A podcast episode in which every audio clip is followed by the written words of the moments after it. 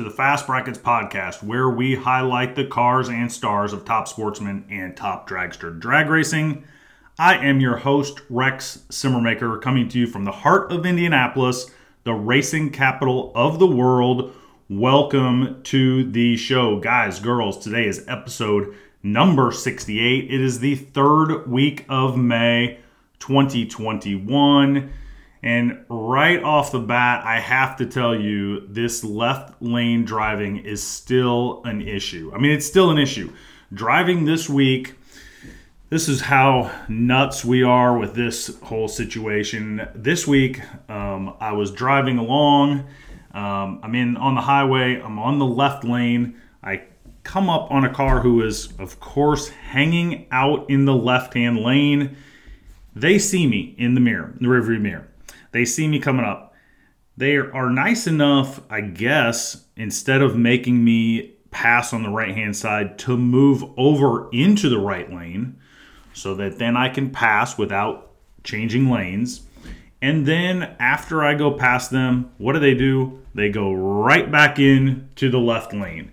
So I don't know if this is really progress, people. I just don't. I don't know if uh, the fact that people are hanging out and then they realize that they're not doing the right thing. Um, and then they, you know, kind of make the correction and go right back to doing what it is they're doing.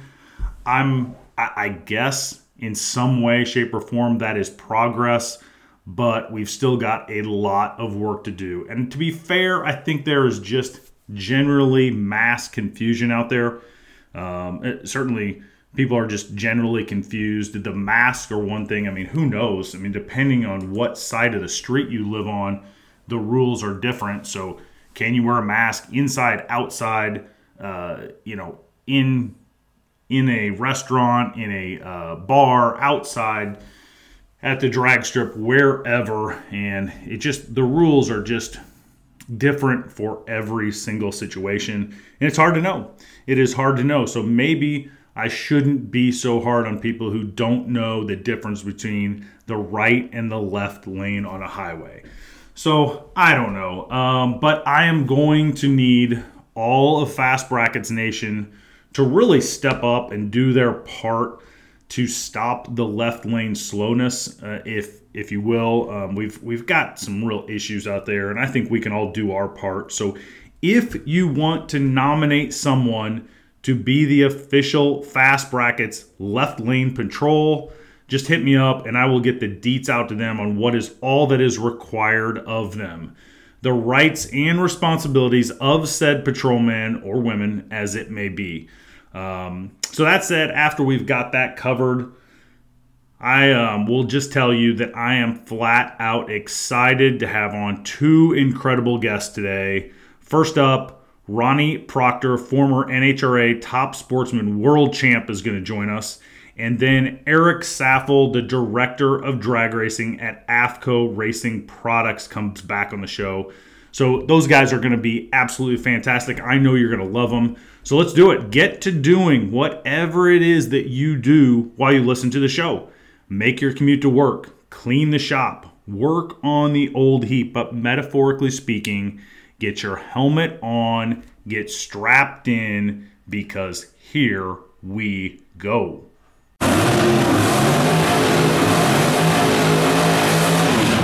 All right, let's make a pass. Let's get these things hot. Let's put this in the water box. And let me say this uh, people have sometimes asked me why I have addressed certain political issues over the past year or two um, maybe more so than uh, even I would like to address those. And mostly I respond with because there was no other way to address the issue. Uh, and I am not a person that runs from the facts. I try very hard to deal with reality on reality's terms. So, on occasion, I get drug into what become political conversations. And at that point, I am forced to speak the truth about what is really happening in our world, i.e., certain politicians have clearly had their brains removed in an effort to regurgitate the insane lies, and that must be painful uh, for anyone with a fully functioning frontal lobe to recite. Uh, that is why I am regularly urging you to buy Bitcoin, even with the dip here recently. Take vitamin D to get and stay as healthy as you possibly can because inflation is absolutely going to skyrocket, and sound money is the only inflationary hedge. So, uh, use that to your, your advantage, I would say, on that point. If you are itching to buy new race car parts, or for that matter, a whole new race car, you can legitimately make the argument to your spouse that the best time to buy new race cars or parts, etc., is right now before the prices spike and the dollar is eroded it's it's better to buy that stuff than leave it in cash and um, have it go away anyway. So um, you know, use that to your advantage. Um, but we're going to get inflation, and sound money is the hedge. And I want everyone to, uh, you know, be in a good position after all this stuff is going on. So I talk about that stuff. Also, the Rona uh, is proving a significantly less. I mean, it's just it, eh, the data is coming up. It's proving significantly less deadly to anyone with a healthy immune system, healthy weight, and adequate levels of vitamin D. Those are the facts. So I urge you to do those because I want what's best for you. Um, and I want you to have a successful future, and I want you to be able to race as much as you possibly want going forward.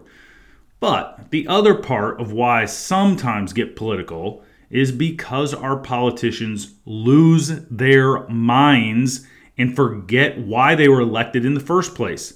Hint, it was not to enact their ridiculous agendas um, it is to uphold the Constitution and defend what our great country is all about. And part of what our great country is all about is creating and modifying things that we are interested in to become something even greater than what was originally intended. And that's where we have a problem uh, with the EPA. The current EPA um, is trying to restrict our rights to convert a car that we own have bought with funds we paid income tax on, then paid sales tax on to own said car, which then we are legally and rightfully allowed to do with it what we want. The EPA is trying to change that and say that we can't. We can't convert a non race car to a race car. Uh, in the simplest terms, something that we have bought into something that we want it to be, that we own. Uh, they are saying we don't have the right to do that. And quite simply, there should be no such thing, or there would be no such thing of as racing if that rule is in place for the last 70 or 80 years. That um, not only does it infringe upon our rights, but it if that was in place, there would be no racing. That wouldn't be a thing. Um, the whole racing was built on the premise that we're going to take what we have and make it better. So, with that said, I am urging all of you to sign the petition that supports the RPM Act of 2021. The RPM Act of 2021, uh, as it's written here, is a common sense bipartisan legislation to protect Americans' right to convert street vehicles into dedicated race cars in the motorsports parts industry's ability to sell products that enable racers to compete. The bill clarifies that it is legal to make emissions related changes to a street vehicle for the purpose of converting it to a race car, uh, used exclusively in competition. It also confirms that it's illegal to it's legal to produce, market, and install racing equipment. The RPM Act reverses the EPA's interpretation that the Clean Air Act does not allow a motor vehicle designed for street use including a car, truck, or motorcycle, to be converted into a dedicated race car. So you see what's happening here. The EPA says we've got this law in the books that says the Clean Air Act needs to um, be in place, and so that doesn't allow you to modify cars that are built by the factory. The RPM Act says, uh, yes, it does. We own those things. We're allowed to do that and allow us the right to do that. Um, just so much that if the Clean Air Act was interpreted as the EPA is trying to do so now, that would have been problems for our whole industry and would have rightfully stopped in the track. So, if you are listening to the show, you know how much this would impact our sport. I mean, the most, the majority of us either got into it or still have cars that were originally street cars. Um, so, I'm going to do this. I'm going to post the link to the Fast Brackets podcast page, um, Facebook page and please do this. Go on the site and uh, send the note to your senators and representatives. It's pre printed, so it literally takes less than 30 seconds to send off to your specific congressman or congresswoman. It's it's uh, it's really a nifty setup. You just go on there, you confirm your name, everything, clicks send, and it goes right to the person who it needs to go to. Um, it, and truthfully, if it takes you more than a minute, it, something has gone wrong to do that. So um, I'm also going to ask all of you to share my post uh, with all of your friends so that we can get the word out in the racing community and continue to stand up for our rights. Because um, if we don't, it could be a real problem for our whole industry. Um, you might have done this last year, actually, too. Let me repeat this do it again because this is another version um, that has kind of been revised, and we need this one just as much, if not more. Uh, we need probably more support for this one than we did the last time, um, and it's important. So please share that post. Um, send the note to your congressman, congresswoman about that, and get the word out to everyone you know that our rights as U.S. citizens are being infringed upon so that some beanie hatted moron that has never turned a wrench in his life can feel good about himself, even though China pollutes more on an annual basis than all of the vehicles in the US put together.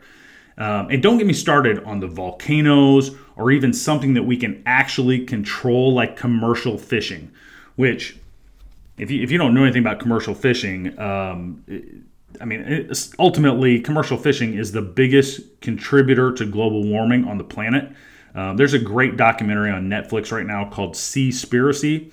If you really want to have ammo in your pocket the next time someone with a hacky sack tries to sell you, you know, make you sell your race car and uh, hug a tree, have them watch that Seaspiracy, and then you'll have all the data you need, and you'll realize that what we are doing, while as an environment, maybe isn't uh, isn't overly helpful. It's not nearly the problem that these other things are, and this is like uh, really trying to find worry about the needle in the haystack here. So, in either event, uh, let's all do our part and do the easiest thing you'll do all day. Um, really, that will seriously make a difference in our lives as racers, in the lives of racers who will be here after us. Uh, so please go to the Facebook page, the Fast Brackets Podcast Facebook page, complete the quick petition that will take you about 15 seconds, and share it with everyone so we can continue to love and use our sport uh, that we all care about so, so much. All right, let's put this thing in the beams. On with us now from Harper's Ferry, West Virginia. He's your former NHRA top sportsman world champ, and he recently is coming off the NHRA top sportsman national event championship run in Charlotte this past weekend. Welcome to the show, Ronnie Proctor. Ronnie, how are you today? I'm excellent. Thank you very much. Now, well, thanks for coming on. Um, you just had a um, another nice win here in Charlotte. Um, certainly, you know, have uh, no stranger to the winner circle there, coming off your your history over the last uh, several decades. But before we get into that, let's let's go way back. Let's let's talk about how you you got into this addiction of drag racing. You want to talk about the start? Yeah, uh, I had a, uh, a fella from down around Frederick, Maryland. He uh, he had this 57 T-Bird called the Thunder Chicken, had a chopped roof and on, and he asked me if I'd like to drive it. sure. Mm-hmm. So uh, went over at Mason Dixon and had a clutch in it and went a whole 12 49 and it was still one of the most exciting rides I ever had down the track and then after that I was hooked hooked it doesn't take long, does it? Like it's just kind of that No. you do it one time and it's in you. Oh yeah, it, you either like it or you don't, and uh, and I I worked from that up to where I'm at now, and and uh, for sure where I'm at now is the most exciting.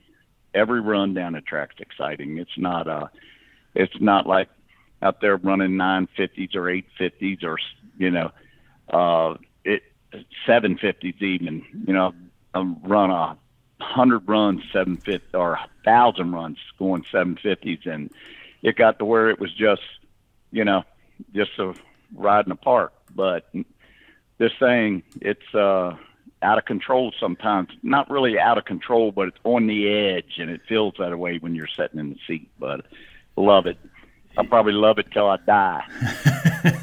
I like it. Yeah, because you're you're running right in that uh, high 650 range right now. Is that right?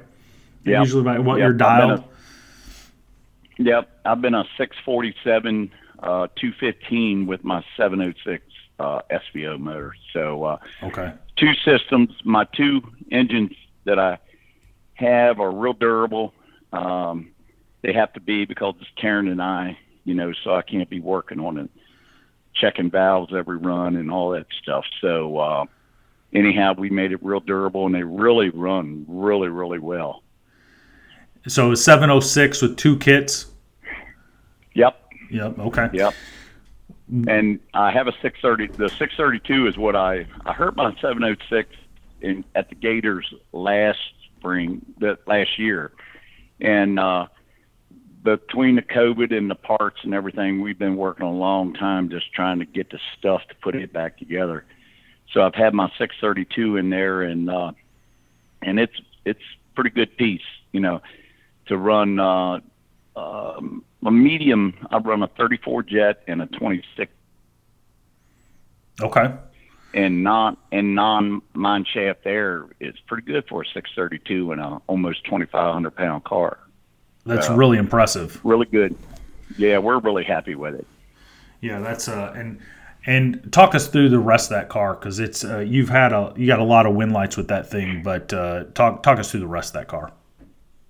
I uh I had a 02 Jerry Haas car. It used to be Brian Gaines' ex uh, Mountain Motor World Champ car, and at, at Charlotte, it broke an axle and stuffed it in the wall, and and I actually had down track insurance on it at the time. I wound up buying. It was a Haas car, and this one, I was looking for one to fit a little bit bigger driver, and I bought this one from. Um, Kurt and Scott Hentz from Odessa, Texas, and uh, it was built in '09. It was the last car before they built uh, Jim Cunningham's 2010 car, Okay. and uh, and uh, it had less than 100 passes on it. So I took the insurance money and went and bought this, and I tell you what, the car is immaculate. It it is people that stand behind it just say it just looks so boring, you know, because it just flat out leaves, and I haven't adjusted nothing but tweaked the strut a little bit, you know, and that had a uh, 830 inch mountain motor pro stock with a uh, Lenco in it, Uh-huh. you know, and uh, and now I have a 632 with a two speed, not a power glide, two speed, a Bruce Okay. transmission in it. right, right. Yeah, the Yeah. Ford guys are always like that. You Ford guys are always like, ah, it's two speed, not a power glide. Yeah, that's right. Just keep it straight. There's no power glide. GM never made a power glide, put it in a fast race car that I ever seen. You know, no performance cars, so they surely didn't build it to go racing with. Right, right. Uh, well, it, it is interesting. It's a it's a good point that you make in terms of those mountain motor pro stock guys are violent. Like when they leave, that's a, that's a violent launch. And you know, in retrospect, um, you know, it's it's used to that, and it probably does feel a little bit calmed down to that car. I mean, you've got a lot of power Yep. going to it, but it's it does probably seem a little bit calm, even for for what the Right. thing was used to. Yeah, which is Yep. uh, maybe boring to the fans, but good for us, right? you turn around and put the um, put the uh, nitrous on it right at the hit, and there's probably just as much torque as that foot about the same. Yeah, yeah, it's it's similar, right? So that that makes sense. Yep. And, and Yep. uh, now, have you always been a, a Mustang guy? Is that is that kind Oh, of yeah. been your always been Well- your thing? Yep, I've always been a Ford guy. Okay. So uh, uh, I had a probe at one time. Had one of Jerry Haas's um, probes. That was the first. Sorry about that. I got this ornery butt pit that that uh, wants to play. Of course, when I'm on the phone with Of you. Of course, of course. Yeah, yeah, yeah. So uh, anyhow, yeah, I had a probe, and besides that, always been Mustangs Okay.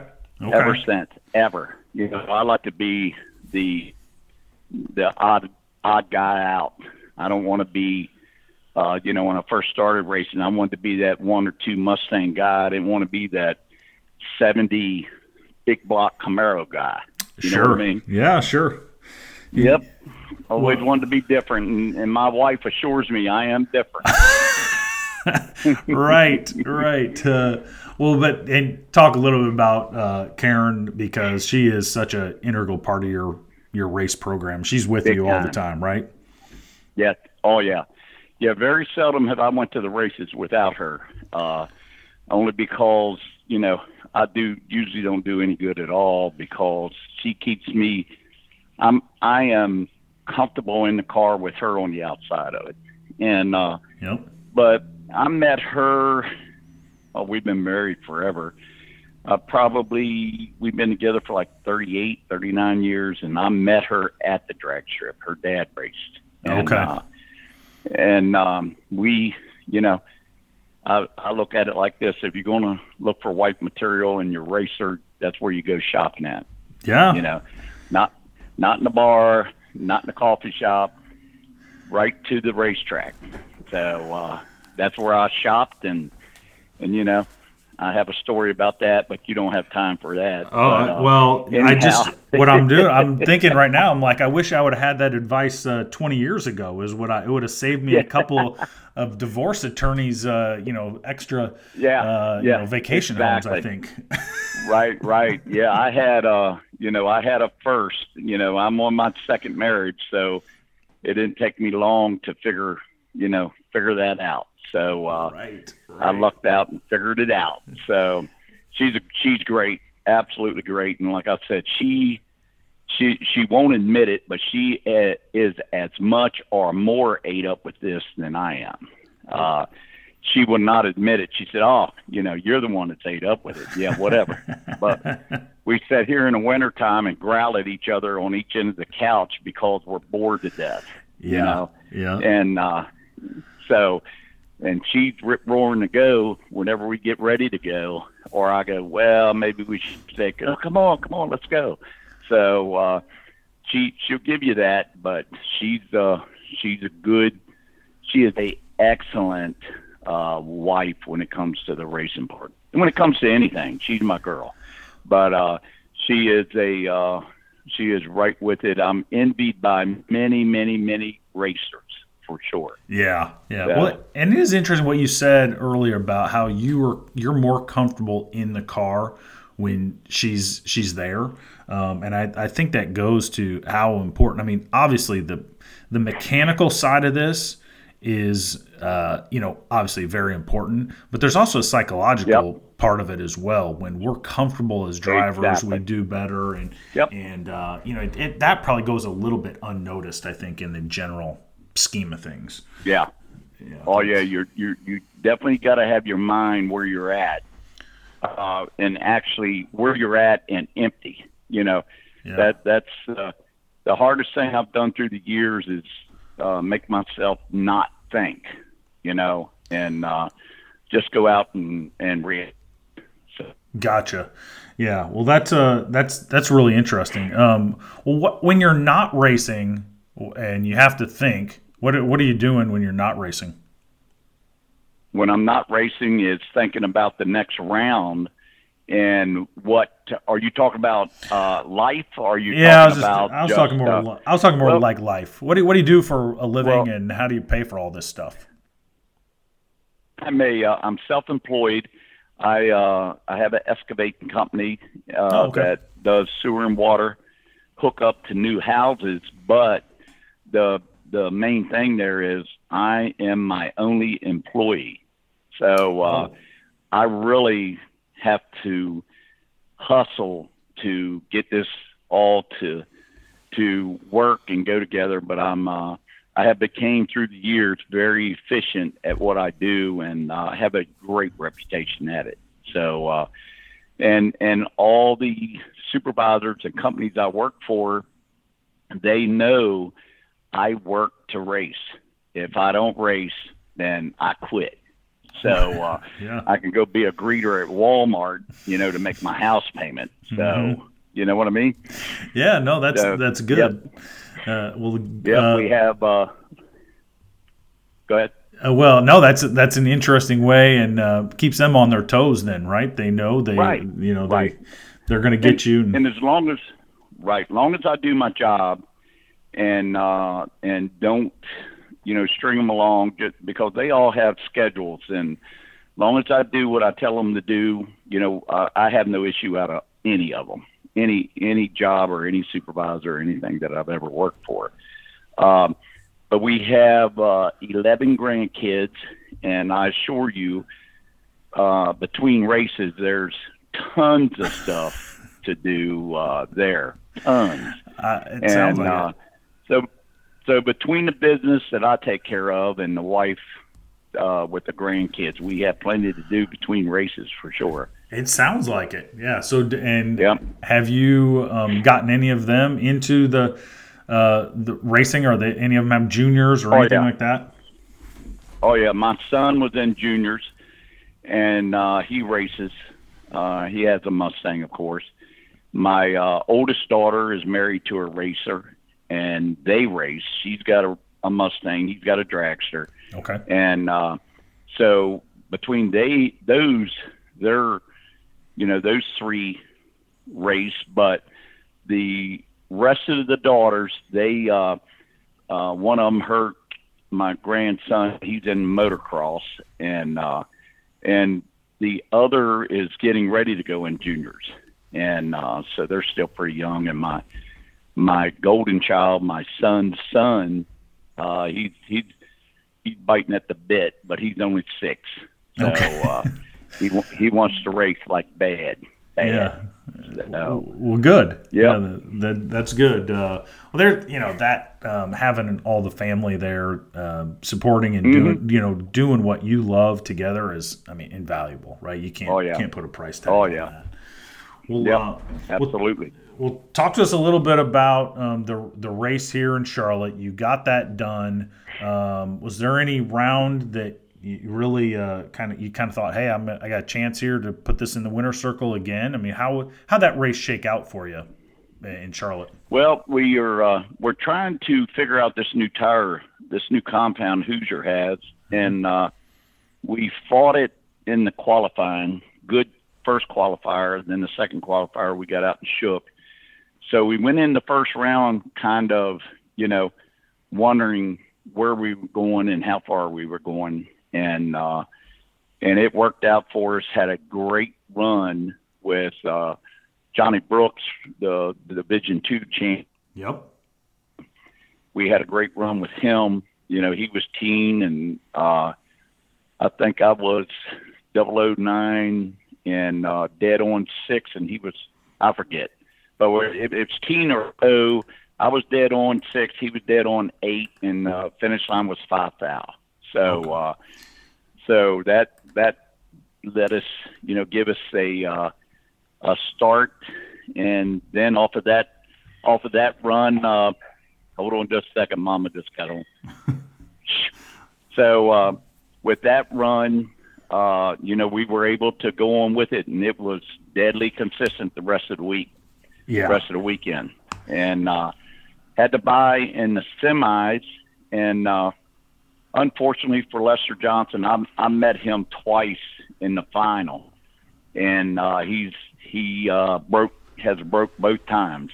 You know, so uh, I don't know when he's going to uh, make a race out of it, but you know what? I'm, I'm I feel bad for him, but on the other part, thank you very much. You know what I mean? So right, uh, right. I, I wouldn't I wouldn't I wouldn't uh, wish anybody breaking, but uh, I sure will take the the uh, win. You know what I mean by yeah, that? And I'm oh, sure, for sure. he would feel the exact same thing, exact same way. Then uh, you know, Yeah, that- that I did. absolutely, absolutely. Yeah, Yep. Lester Lester Yep. um, wants a fair race, but uh, you know, um, Yeah. you, you take wins. They're hard to come by, man. Wins are hard to come by, and so you take them, you know, any way you can get them. Truly, but uh, no, that, Yes, that makes absolutely. perfect sense. that's uh, you know, all I want to see is a win light. You know how it happened. You know, uh, a red light is just exciting as running dead on zero. You know what I mean? Mm-hmm. a win light is a win light. You know, uh, I'm I'm a happy happy little boy. right. You know, So, Well, there's only X number of them that you can get throughout the season. So when you can get sure, any of them, it feels good. That's for sure.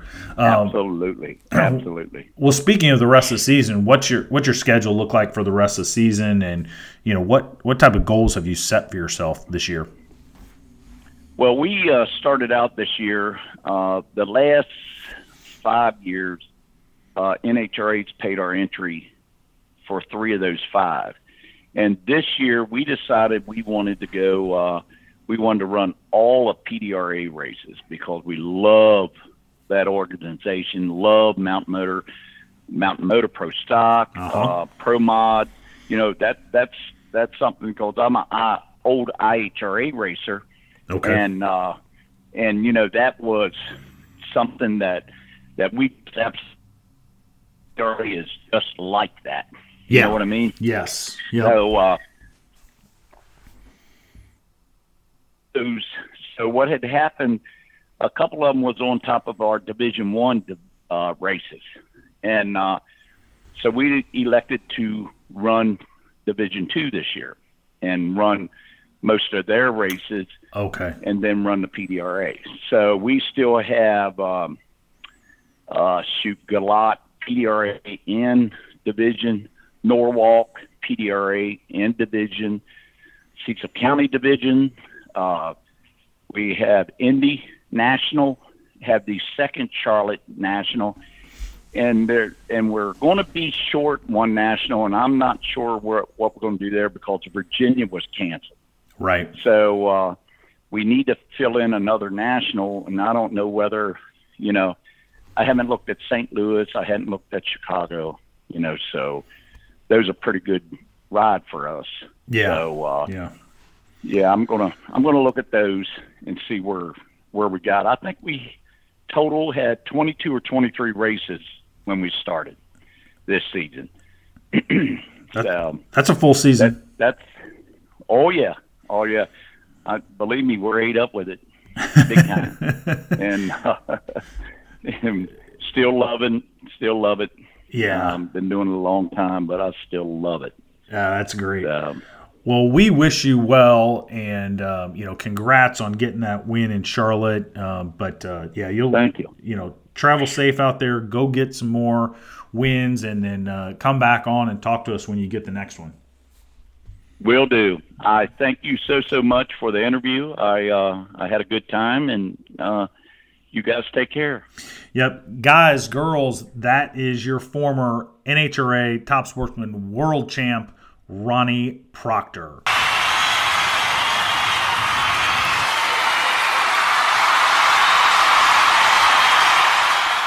Today's Half Track Report is brought to you by DragRaceLawyer.com.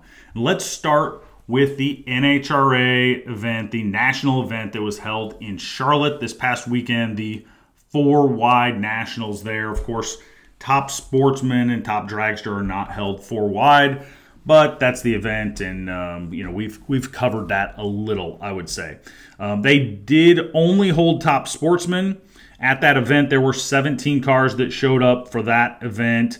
Your number one qualifier was Derek Brown. He goes a 624.0 at 229 miles an hour for the top spot there.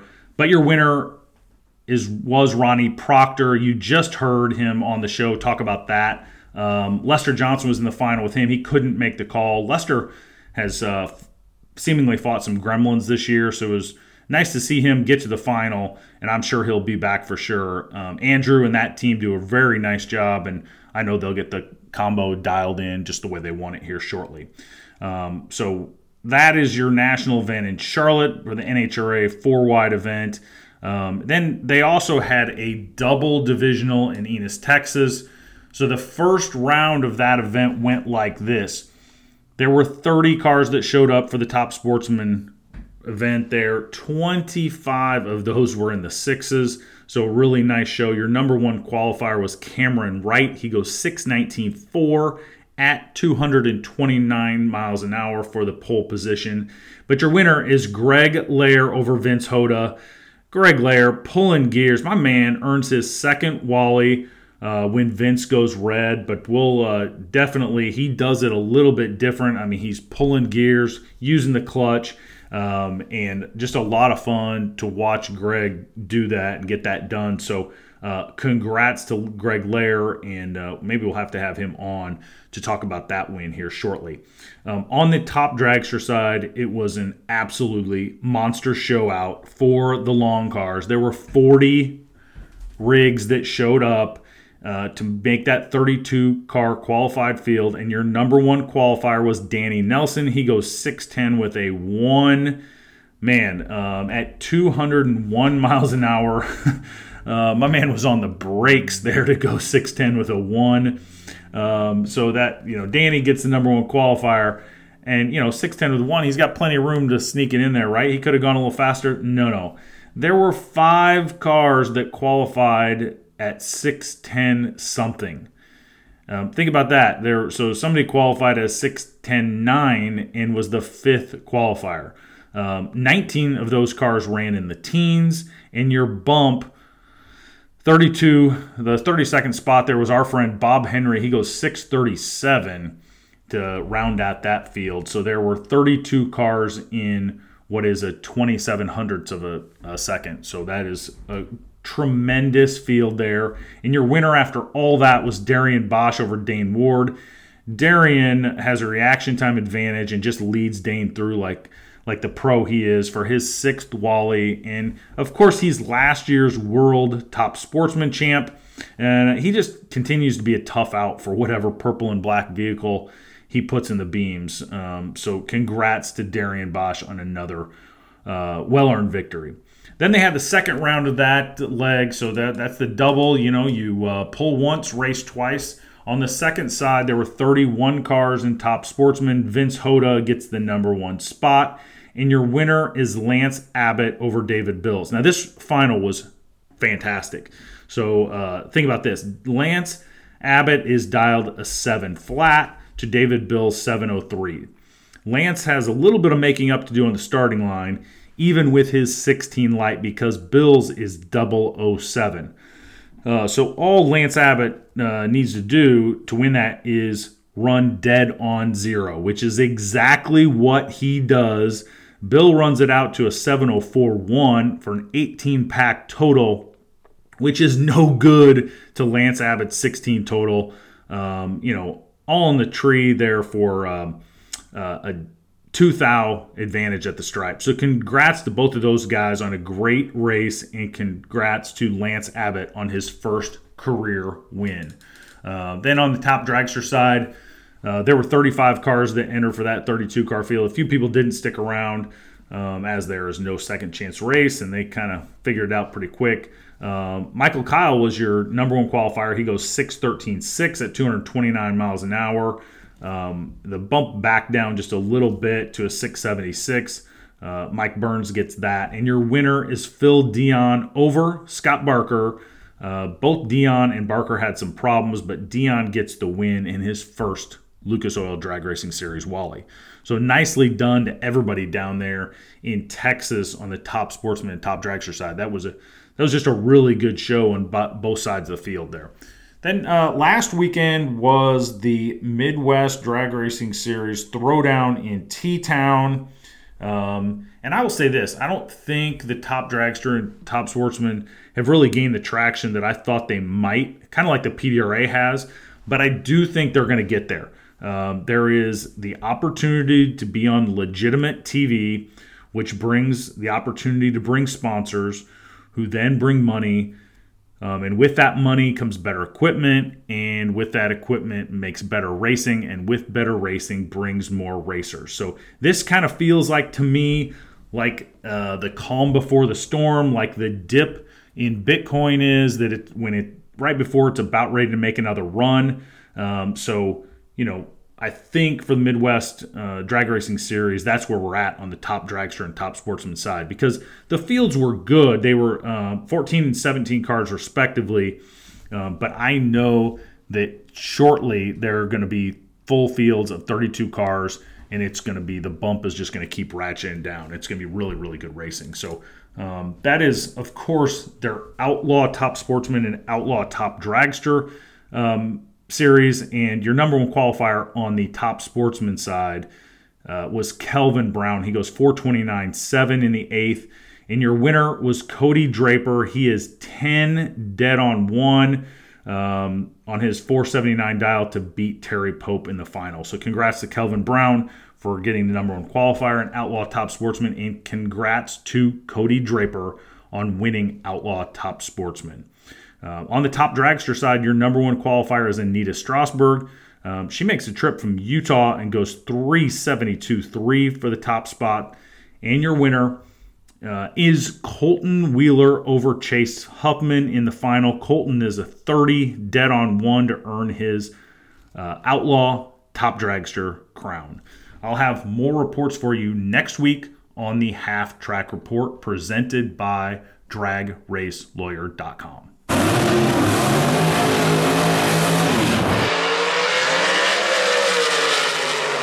Whoa, let's get out of the groove here for just a second and bring on our next guest. He's from God's country, Evansville, Indiana. He is the president of drag racing operations at AFCO Racing Products. And he was on episode number two of the Fast Practice podcast early, early on. Um, so if you have not heard that, go back to episode number two, learn all about our next guest. Please welcome back to the show, Eric Saffell. Eric, what is happening today? Rex, thanks for having me. Uh, gosh, it feels like uh, it's been a, a, little bit ago that episode number two occurred, but uh, uh we've we've had certainly some some interesting times and a lot of travels in between. So good, good to be with you today. Well, time flies when you're having fun, right? So uh, I think that's what that means. Exactly. right. Also, also when we get a little older, I think that's the other time when uh, time flies. Well, you know, it's interesting. I've got two daughters, and as I see one of them graduated here from from college a short while ago, and the other one's you know, cruising along too. They get older, but I stay the same. So I don't know what that means. At least that's what's happening between my ears. Right. Yeah. No. Yeah. No doubt. Um, well, uh, glad to have you back, and let's let's talk a little racing, and let's talk about um, specifically, um, you know, what what you are doing at AFCO and to help uh, get power to the pavement. Um, you guys have had I know been uh, you know on the front lines with this stuff. Um, you released a new uh, a new product earlier this year. Do you want to talk a little bit about that? Yeah, appreciate the opportunity. Uh, you know, I, I, think to kind of frame things up a little bit, it, it sure at least appears to me there have been some big gains in other parts of the race car. You know, torque converter, driveline, eh, horsepower. I mean, you know, we're, we're, we're developing a good bit more horsepower Yep. Um, with that, you know, the bar gets raised, the competition's quicker.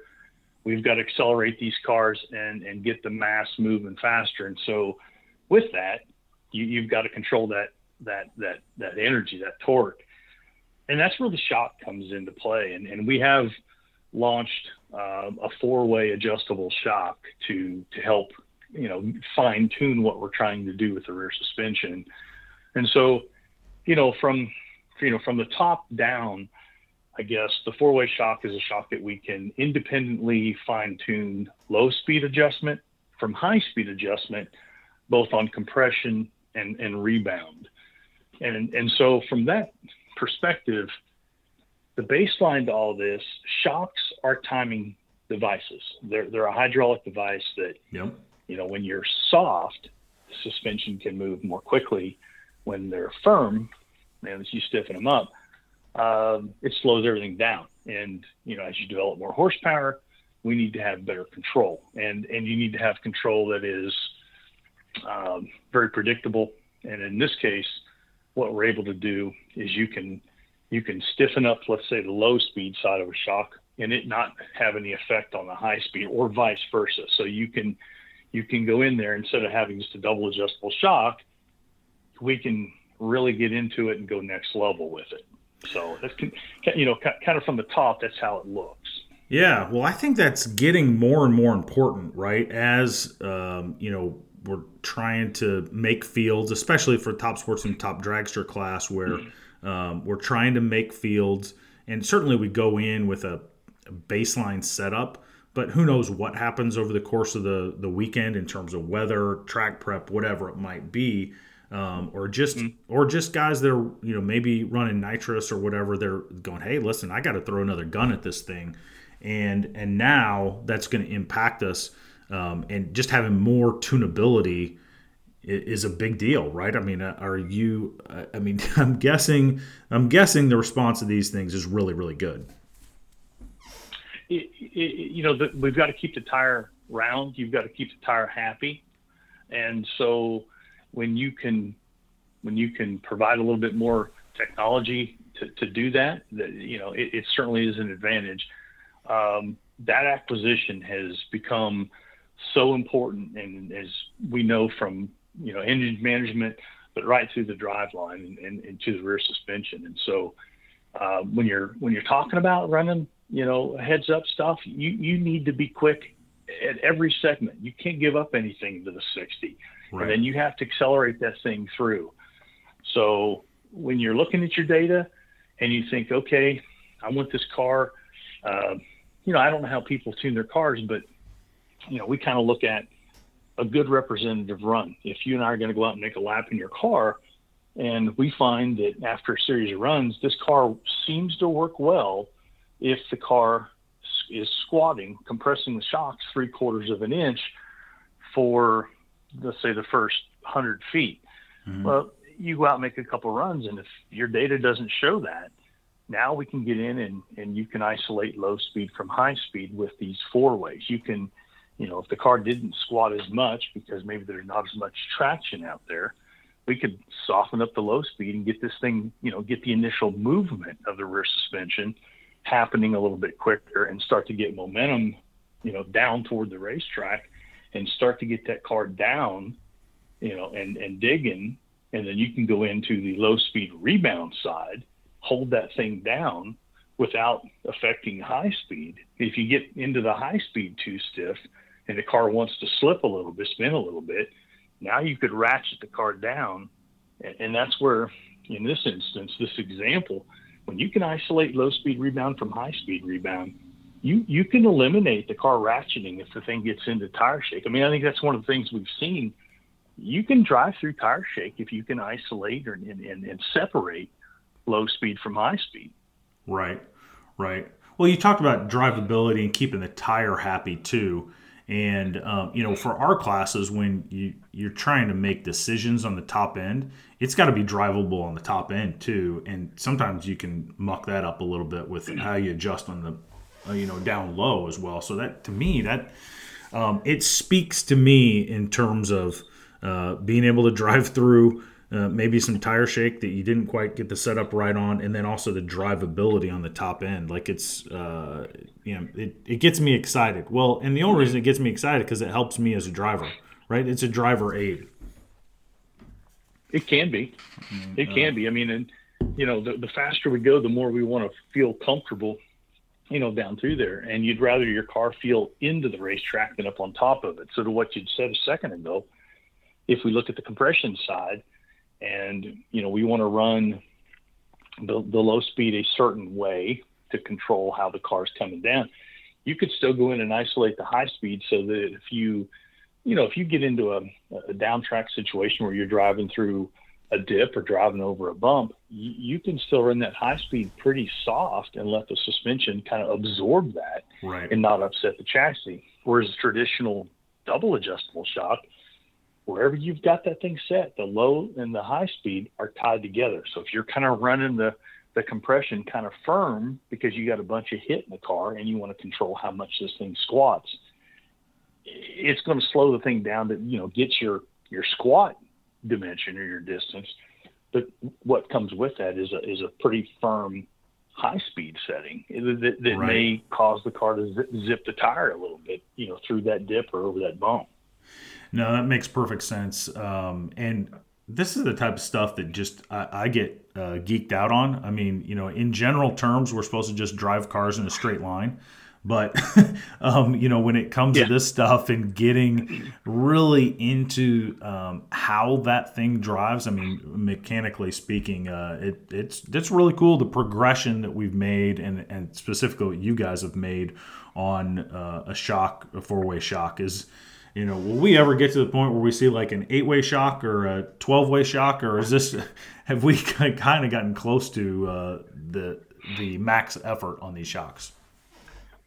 Yeah, it, it's it's what what what the future holds. You know, might be a little hard to to kind of predict. Um, right now, I think the, the the, the what's the here and the now is the four way shock that that we need to get out and, and, and work with more people on. You know, recently sure. at an event had an opportunity to work with both big tire and small tire guys with the four ways and whether you're running the car to separate you know, there's an advantage, or whether you're running the car to squat, there's an advantage. And, and that was kind of cool because depending upon where we were in the pits, you're thinking, okay, this car runs to separate. So, you know, let's let's kind of flip the, the script on what we were just talking about. Sure. Work work this side of the shock a little bit.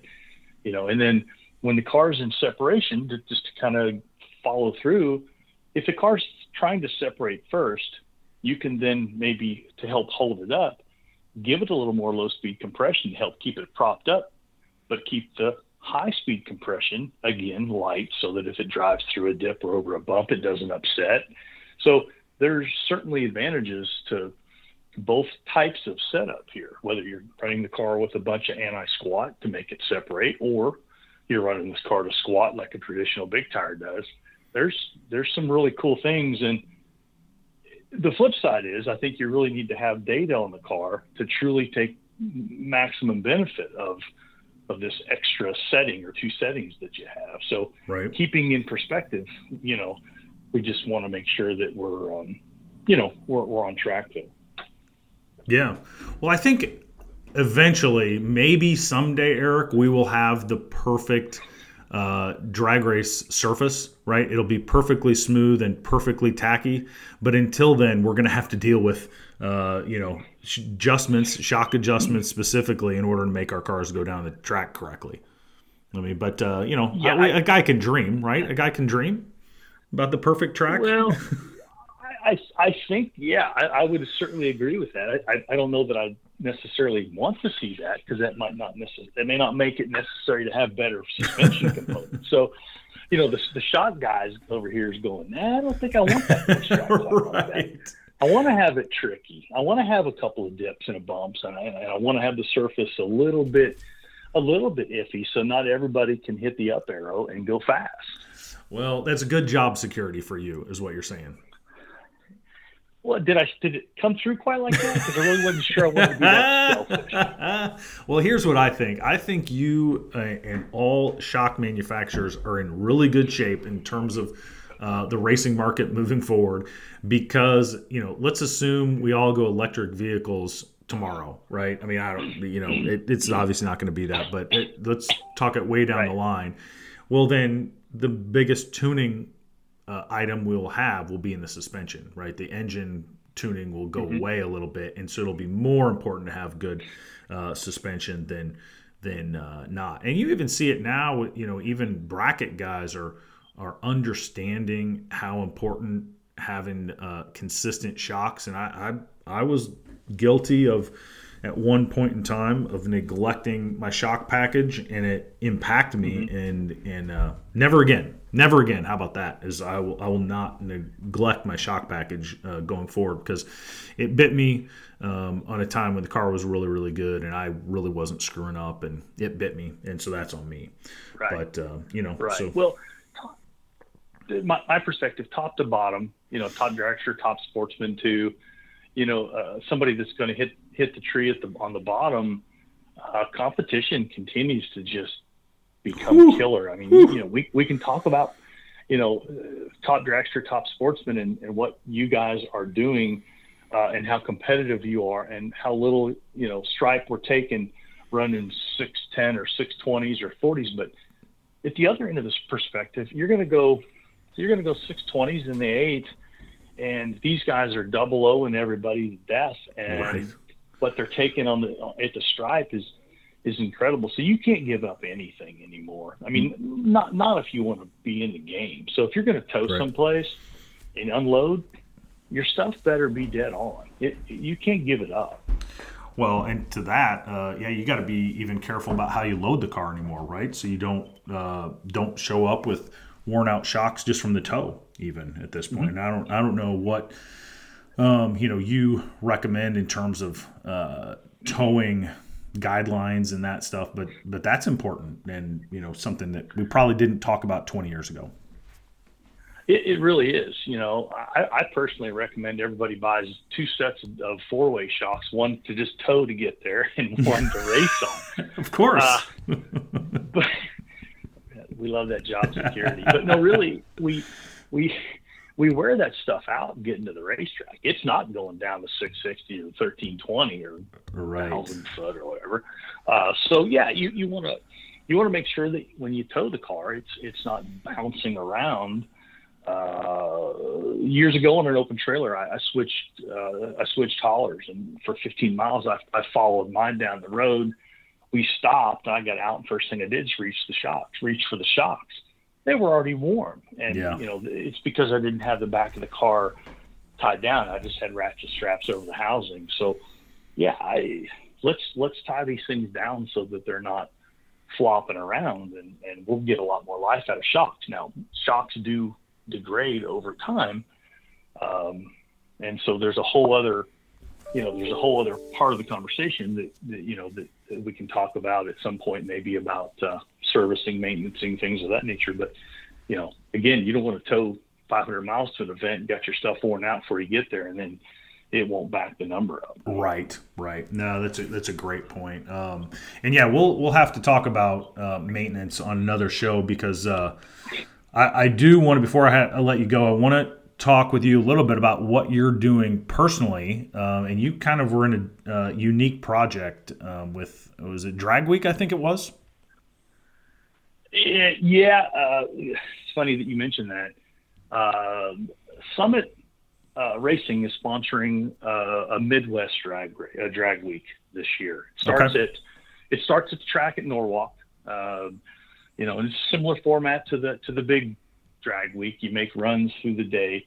When you realize there's determines you've gone as quick as you can go, you take that same vehicle, you drive it to the next facility, which we're going to go to Edgewater for day two. Okay. Same thing. Make make your hits until you know you've you've you've maximized what you can do, and then our third stop takes us to uh, uh, ORP there in Indianapolis, and uh, you know we make hits, and then and then back to Norwalk. Well, through all this, you've got to drive the vehicle that you race. So there's you know, the thing has to make good laps within its class, and then it has to be roadworthy and not break down and you know not need service and whatever.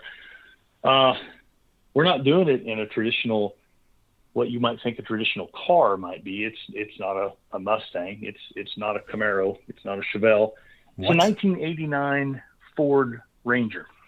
So uh, that everybody's kind okay. of thinking, yeah, yeah, that's a little odd. Well, truck's been a race truck its nearly its entire life, and in this category, we've got a 358 Roush Cup engine uh, going in this unit, and uh, in the class we're going to run, which is an NA class, we, we, we believe that we can go nine O's pretty, Okay. pretty, pretty consistently. Um, the nuance with this is we're going to try to do this whole thing on a 315 radial. Um, you know, some guys have a trailer, some guys pull stuff behind, but we're going to, our plan is to strap the, the 315s on and not take them off. Just race them, drive them, and, and rock and roll with them. So Okay. um, that's the kind of the twist there. Okay. Combo. Okay, I got it. Um, and have you made any hits with it so far? I mean, you kind of, or where are we at in the process, the build process here? We we haven't made any hits in this configuration. Um, this truck ran down at lights out with a different engine in DXP Street, and uh, I think we went we went 520 on the third pass, and uh, you know, and just ran out of time effectively at that event. We we, we ran into a buzz saw, number one qualifier, who had been running the class for a couple years, and just uh, you know, we just need more time. So with the different Sure. engine combination, you know, this this this truck, it's certainly capable in that config to go 5.0. So we, we've got more than a capable unit here to to carry us to go 9.0 in this configuration. I think we're going to try to make some hits with it the weekend before. So we're cutting it close. We're going to be a little tight, but um, you know, as in all things or a lot of things, sometimes you, you never want to test at the race, but we could be making our first competitive laps at day one and we'll just sort it out, you know? Yeah. So When it, um, well, you got a couple more weeks, or when do, when do they run that, Eric? we, we have to be at the track in Norwalk Memorial Day, Monday. And, uh, so that's coming up pretty quick. Okay. Well, you better stop talking to me and get to work because uh, that yeah that is right around the corner. Um, well, good. Um, certainly appreciate your time uh, coming back on with us. You know, we're not uh, you know not even going to bring up the fact that you are a former roadster lover. We're not even going to talk about that. We're just going to appreciate the greatness that is you and uh, and this the the uh, the conversation that you had so, for coming on. let me tell you, I, I hear you. I, I, I see your posts. You're always on the roadster, guys. and you know, I started in a door car, and but the one thing I will tell you, and I don't know if you've ever sat down in a roadster, but or or made a lap in a dragster, but the first time I ever sat down in the roadster, of course, it felt different. It was weird, but once you get acclimated to that field of vision, then jump in a door car. It's completely different. I, I, I had been running the Roadster, I don't know, maybe three, three or four years. Make, got the chance to make a lap in a door car, it's a third gen Camaro, and man, I was claustrophobic. Uh, get in, fire the thing up all at once. I mean, I've got Lexan that's got scratches. I've got A pillars, roll cage, all this in front of me, and I'm like, dude, just hold it together. Get up here and let go of the button, you know. And, and uh, it was it was just a little different because when you look out there and you don't have anything in front of you, I was thinking, this is cool. You know, well, this is what I was was missing. So I'm I'm saying Rex probably needs to look at that and give that an opportunity just once. Eric, I understand the uh, reasoning behind roadsters, just like I understand that kale is good for me. I understand both of those things, and I don't have to like either one. So um, I appreciate your comments. Uh, I'm good. Thank you very much. um, I understand. yeah. Um, can't you can't teach it can't can't get everybody to drink the water. I understand. No, no. Um, guys, girls, that was the great Eric Saffell, uh, president of drag racing operations at AFCO Racing Products. If you need him.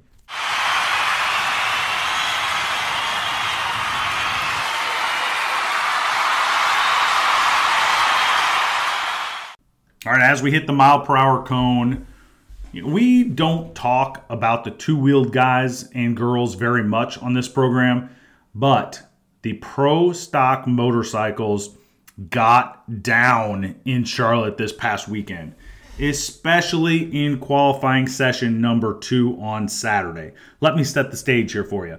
The session starts with Hector Arana Jr. resetting Matt Smith's national speed record going 6.803 at 201.79 miles per hour.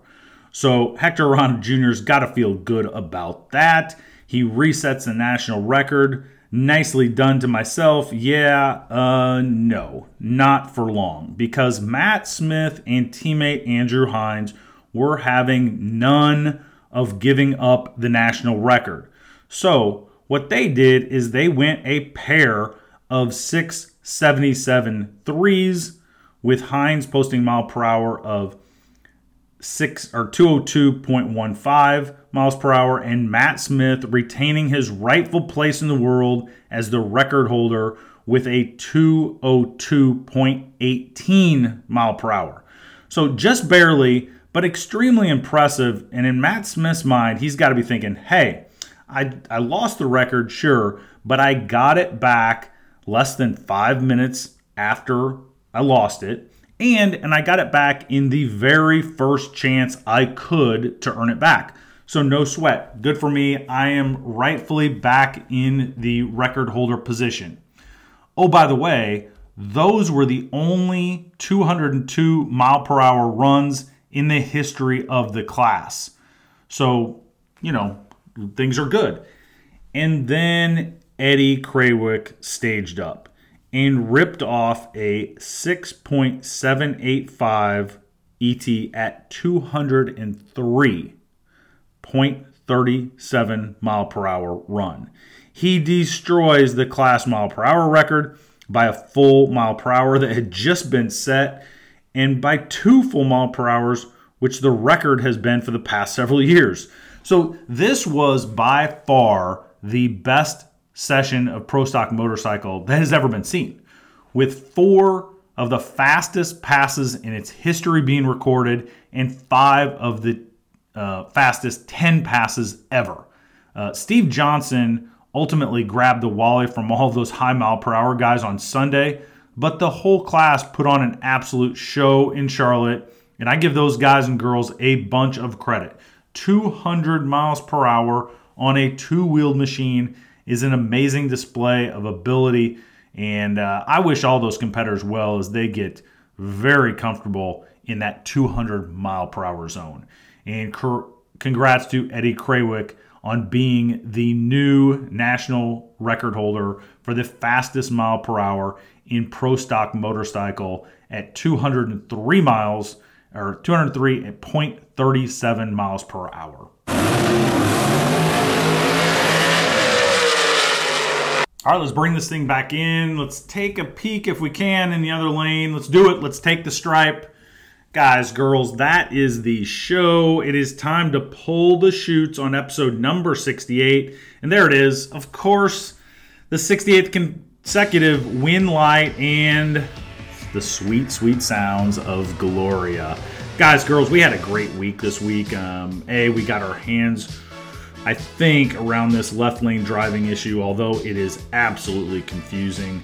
Um, we had two great guests on. We had Ronnie Proctor, the NHRA top sportsman world champ. We had Eric Saffell, the AFCO Racing Products drag racing di- director. And we talked a little pro stock motorcycle for the first time in a long time. So that was good. Um, if you have comments, questions, or curse words for me, you know there are three ways to get at me. Uh, first, on the Facebook page using Messenger, you can hit me up there. Uh, you can hang out in the left lane until I get tired of it and just ram into your back bumper. And you can use the email fastbrackets at outlook.com. Guys, girls, I hope you enjoyed it. Please, please share the Facebook page and sign and contribute and keep our sport active and safe. Um, and also keep the rubber side down and travel safe.